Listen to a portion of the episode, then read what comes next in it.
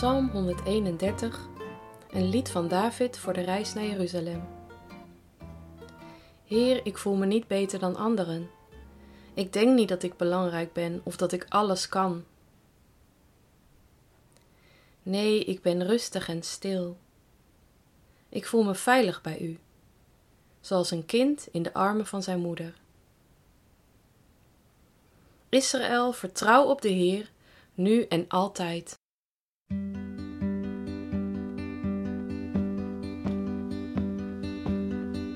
Home again, home again. One day I know I feel home again, wrong again, wrong again. One day I know I feel strong again. I lift my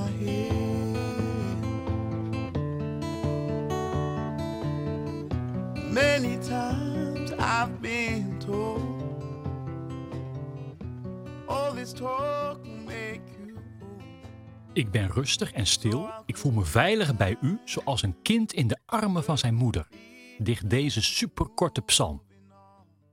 Eerst wordt er gezegd wat de dichter allemaal niet wil wezen. Ik voel me niet beter dan anderen. Ik denk niet dat ik belangrijk ben en dat ik alles kan. Net alsof de schrijver dit wel geprobeerd heeft, maar het heeft hem blijkbaar niets opgeleverd. Daar kunnen meer mensen over meepraten, misschien jij ook wel. Ikzelf herken het wel. Stilstand is achteruitgang, is ook mijn gedachte. Ik moet vooruit. In mijn werk, in mijn relatie, in mijn vaderschap, in praktisch alles. Het wordt ook wel een beetje verwacht van je. Van jongs af aan krijgen kinderen al van hun ouders te horen dat ze heel speciaal zijn, dat ze goed zijn in praktisch alles. Ook op Facebook of Instagram laten mensen zich altijd van hun beste kant zien. Een goed uiterlijk, gespierd, gezond, bruin van de zon, rijk. Het perfecte plaatje. Maar het blijven plaatjes. In deze psalm klinkt het anders. Ik ben rustig en stil, staat er. Als je tevreden kunt zijn met jezelf, met je omstandigheden, niet altijd verder, hoger of beter moet zijn.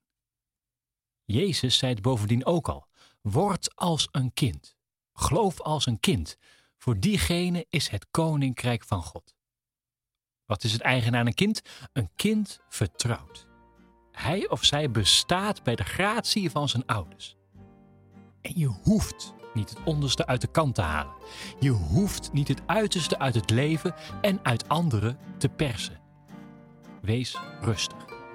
Wees stil. God kan daarvoor zorgen.